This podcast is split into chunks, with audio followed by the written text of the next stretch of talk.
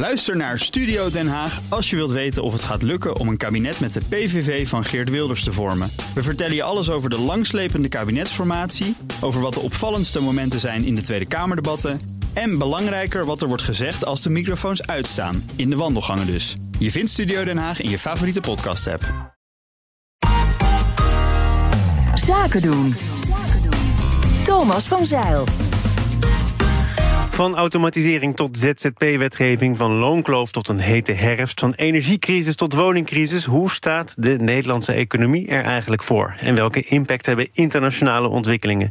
In deze serie bespreek ik elke woensdag met economen en andere deskundigen de economische stand van Nederland.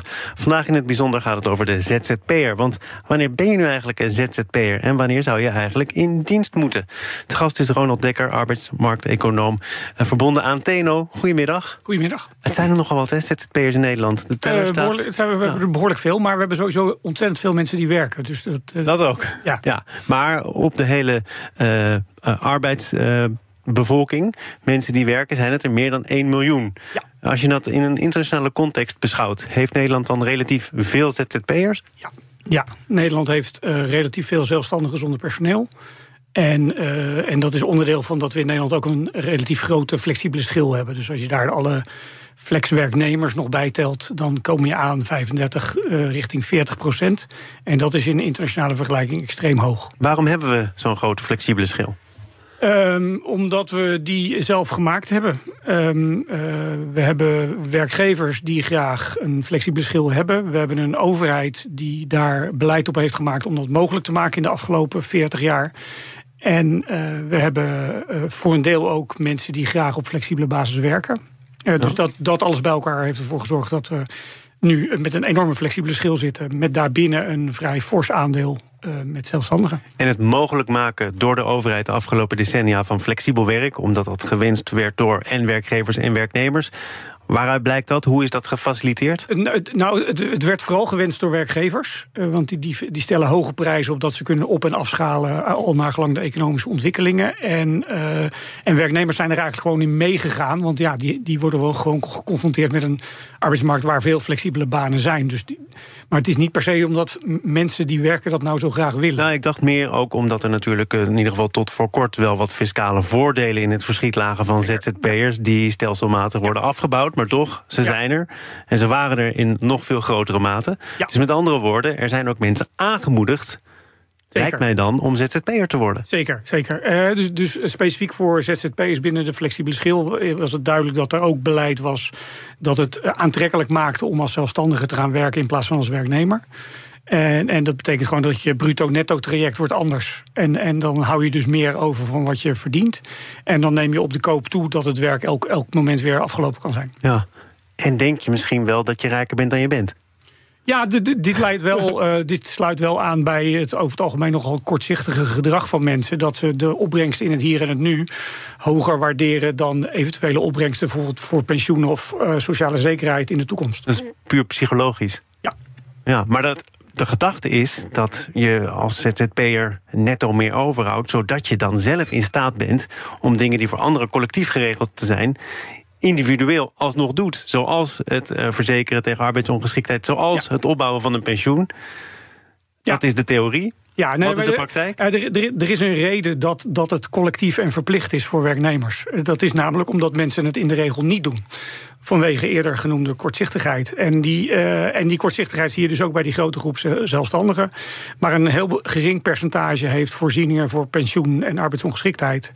En ehm, nou ja, daar kan je je afvragen of dat dan heel specifiek moet. Moeten die mensen dan een arbeidsongeschiktheidsverzekering? Is het ook misschien genoeg dat ze een potje hebben voor slechte tijden? Wat ze dan kunnen aanbreken als ze bijvoorbeeld even geen opdrachten hebben.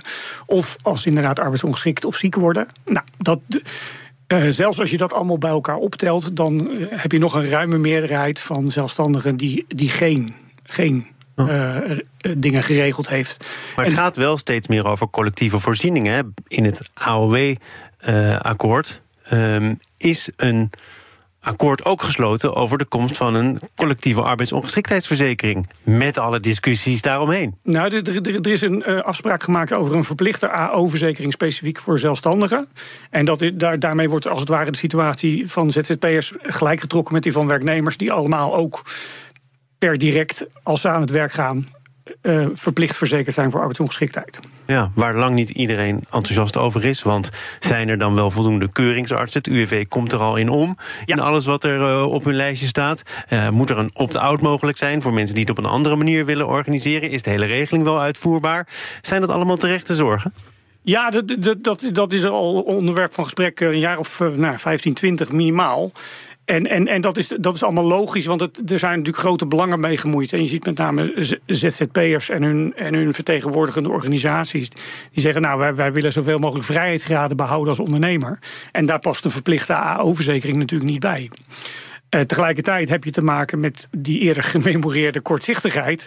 En het zou denk ik best handig zijn om uh, alle zelfstandigen gewoon te verplichten zich voor dit risico te verzekeren. Dan moet iedereen het doen. Dan verstoort het de concurrentieverhoudingen niet. Dan trekt het de concurrentieverhoudingen tussen werknemers en ZZP'ers misschien een beetje gelijk. Uh, dus ik denk nog steeds dat het een goed idee is. Alleen er is heel veel weerstand. Wanneer en waarom is voor veel politici de ZZP'er een probleem geworden? Um, ik denk dat voor veel politici het, dus het hele ZZP-dossier nog niet, niet echt een probleem is. De, de, de, de meeste politici uh, vinden het niet heel boeiend of belangrijk uh, in het huidige tijdsgewicht. Dank voor je komst. Nee, ja, in het huidige tijdsgewicht gaat het, gaat het over andere dingen dan zeg maar arbeidsmarktthema's. Nee, maar ik, ik, het, het, het is volgens mij wel zo dat er de afgelopen jaren door middel van invloedrijke commissies, uh, arbeidsmarkt in balans, een heel pakket aan maatregelen ja. dat Karin van Gennep op de valreep van haar periode nog presenteerde, van alles wordt gedaan om duidelijker te maken wat vast is en wat flex is. Met als consequentie dat er misschien wat minder flex en ook wat minder ZZP overblijft, toch? Nee, ja, maar ik, als arbeidsmarktonderzoeker eh, zit ik al 25 jaar op die discussie. En, en, ik, eh, en ik merk dus dat de specialisten in de Tweede Kamer en de, de relevante bewindspersonen, die vinden dit uiteraard allemaal heel belangrijk. En alle, uh, alle spelers in de, in de Nederlandse polder, die doen daar vrolijk in mee in, de, in die discussie. Maar als je over het het hele politieke landschap en alle beleidsdossiers heen kijkt, dan is dit niet iets wat, wat enorm prioriteit heeft. Zeker niet na de afgelopen verkiezingsuitslag. Nee. Zou het prioriteit moeten hebben? Want ik, ik heb de cijfers er nog eens op nageslagen. Jullie enquêteren dat zelf ook samen met het CBS. Zijn ZZP'ers gelukkig met hun leven als ZZP'er? Uh, en als het allemaal klopt, zegt slechts 10% van die ZZP'ers: ik zou liever in loondienst willen. Klopt. Waarom zou je dat dan toch het, het proberen is, te beteugelen of te beperken. Het, het, is zelfs zo dat, dat, dat uh, een, uh, een groter deel van de ZZP'ers geeft aan blij te zijn met hun werksituatie dan, dan dat werknemers dat doen. Werknemers met een vast contract. En, um, en, en dat is omdat je meer autonomie hebt en, en, en misschien ook wel uh, bruto netto wat voordelen hebt. Nou, dus dat is allemaal uitstekend verklaarbaar. En toch moet je nadenken over of, je dat, of dat niet te veel is geworden. Omdat het de, de verhoudingen op de arbeidsmarkt als geheel heel verstoord. Dus dat betekent dat er nu mensen uh, als zelfstandig aan het werk zijn, die daarmee uh, mensen die dat liever als werknemer zouden doen, uit, uit de markt gedrukt hebben. Nou, in, een, in een hele krappe arbeidsmarkt is dat ook weer niet een probleem waar je nou heel erg van moet schrikken. Maar dat, dat is, het is, je moet het goed regelen en je moet er goede regels voor stellen en die ook handhaven, omdat anders de arbeidsmarkt verrommelt. En dat betekent dus, en dat zie je met het beste eigenlijk bij die hele platformwerkdiscussie. Uh, daar zie je dus uh, mensen eh, met een doos op hun rug door de stad fietsen. En die, zijn, die hebben dan toevallig een Kamer van Koophandel inschrijving. En die zijn dan dus ondernemer. Ja, die hoort erbij omdat ze anders niet met die doos door de stad mogen fietsen. Exact. Nou, en en, en dat, dat slaat met permissie helemaal nergens op. Dat, dat uh, ondernemers zouden zijn. En, en dat, dat betekent gewoon het ontduiken van de geldende regels voor werknemerschap. En dat moet je niet willen. Maar waarom zijn dat, wat jou betreft, heel duidelijk geen ondernemers? Ze staan ingestrepen bij de Kamer van Koophandel. Ze zijn ook nog in de mogelijkheid om wat ze doen voor de ene bezorger te doen voor een andere bezorger. Ze hebben dus meerdere ja, die, die, mogelijkheden zijn dus beperkt. want sowieso omdat er een aantal formules mee gestopt zijn inmiddels. Maar, maar, maar, zelfs toen er nog drie of vier waren in grote steden... was het niet altijd toegestaan om ook voor anderen te rijden. en je moet dan ook weer een ander jasje en een andere doos op je rug. En het is, het is dus allemaal niet zo simpel om meerdere opdrachtgevers. Dus het, het is een hele magere vorm van ondernemerschap. En het businessmodel van deze platformbedrijven is eigenlijk volledig geënt op het ontkennen van werkgeverschap. En, en dat is zo evident dat je daarom dus niet. Kun jij uh, werkgeverschap duiden? En dan doe ik vast de voorzet door uh, aan te geven wat Van Gennep ziet als werkgeverschap. Of wanneer er sprake zou moeten zijn van werkgeverschap. Ze heeft het over de aansturing van mensen die nu nog als ZZP'er werkzaam zijn. En of ze in een rooster zitten, ja of nee. En ze heeft het ook over iets wat ingebed werk heet. Als er sprake is van ingebed werk, werk dat anderen binnen de organisatie ook verrichten, maar dan in vaste dienst. Waarom dan toch ook nog die ZZP'er inhuren via een andere constructie. Ja, dus de, dat is de juridische operationalisering van, het werknemerschap. Hè, dus, en dat, het, spiegelbeeld daarvan is dat dat dan dus ook werkgeverschap is.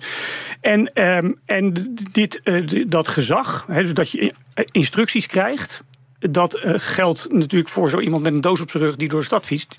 Die krijgt nou ja, van een algoritme, maar die krijgt wel degelijk instructies over hoe die moet rijden en waar die naartoe moet rijden. En, uh, nou goed, dus daar, uh, daar is het een heel duidelijk voorbeeld van dat, dat je daar het vermoeden van werknemerschap hebt.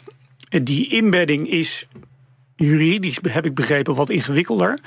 Maar het komt er eigenlijk op neer, inderdaad, dat je ehm, als je werk doet wat door andere mensen in dezelfde organisatie gedaan wordt op basis van werknemerschap, dat, dat is dan een, een, uh, een hele heldere manier om inbedding te. Ja, ja. En dat betekent dus dat, dat je het niet helemaal zeg maar, uh, in splendid isolation kan komen doen en daarna weer weggaan. Maar dat, dat, uh, dat je dus altijd moet zorgen dat, dat je goed afstemt met de mensen die dat als werknemer ZZP-organisaties die zien hier niks in. Hè? Die zeggen: dit is ook vaag, dit wordt onzeker. En het is niet de eerste keer dat ZZP'ers dan worden onderworpen door wetgeving die er misschien wel komt, maar niet gehandhaafd wordt. Ja. Uh, welk lot voorzie jij? Nou, als, als je de, de, de teksten van al die ZZP-organisaties, die moet je zien, tegen, die hebben er een belang bij om tegen te hangen.